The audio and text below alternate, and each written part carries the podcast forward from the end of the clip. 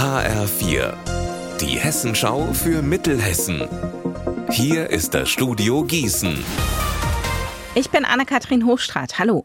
Im Fall Eileen ist heute der Prozess vor dem Gießener Landgericht gestartet. Beim Auftakt heute Morgen mit dabei war meine Kollegin Eva Rösler. Erzähl doch noch mal, was in dem Fall passiert ist. Laut Staatsanwaltschaft war es so. Eileen ist 14 Jahre alt, als sie den viel älteren Jan P. aus Waldsolms im April 2022 in einem Online-Spiel kennenlernt. Von April bis Juli schreiben sich die beiden dann quasi ständig in Chats. Eileen wird regelrecht sexuell erpresst. Das geht so lange, bis sie fatalerweise am 21. Juli in ihrem Heimatort Gottenheim in Baden-Württemberg zu Jan P. ins Auto steigt. Dort verfrachtet er Eileen in die Nähe von Langgöns und bringt sie um. Ihre Leiche versenkt er dann im Teufelsee bei Echzell. Das Bistum und der Caritasverband Limburg spenden 50.000 Euro an Betroffene des Kachowka-Dammbruchs in der Ukraine. Bischof Betzing erklärte, es sei wichtig, humanitäre Hilfe schnell und effektiv bereitzustellen. Vor Ort hilft die ukrainische Caritas den Menschen mit Trinkwasser, Lebensmittel und Hygienepaketen. Nach Schätzungen sind mehr als 16.000 Menschen betroffen. Bistum und Caritas Diözesanverband bitten um weitere Spenden.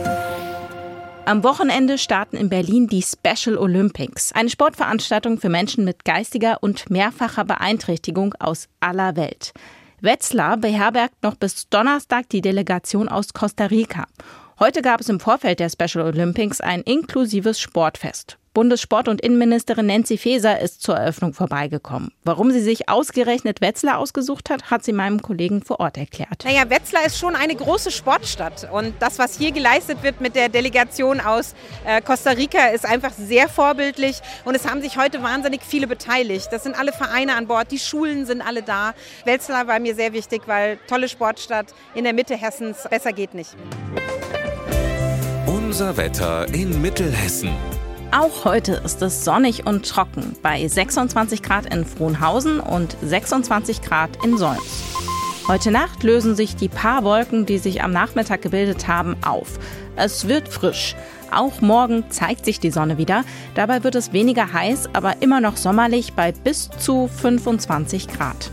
Ihr Wetter und alles, was bei Ihnen passiert, zuverlässig in der Hessenschau für Ihre Region und auf hessenschau.de.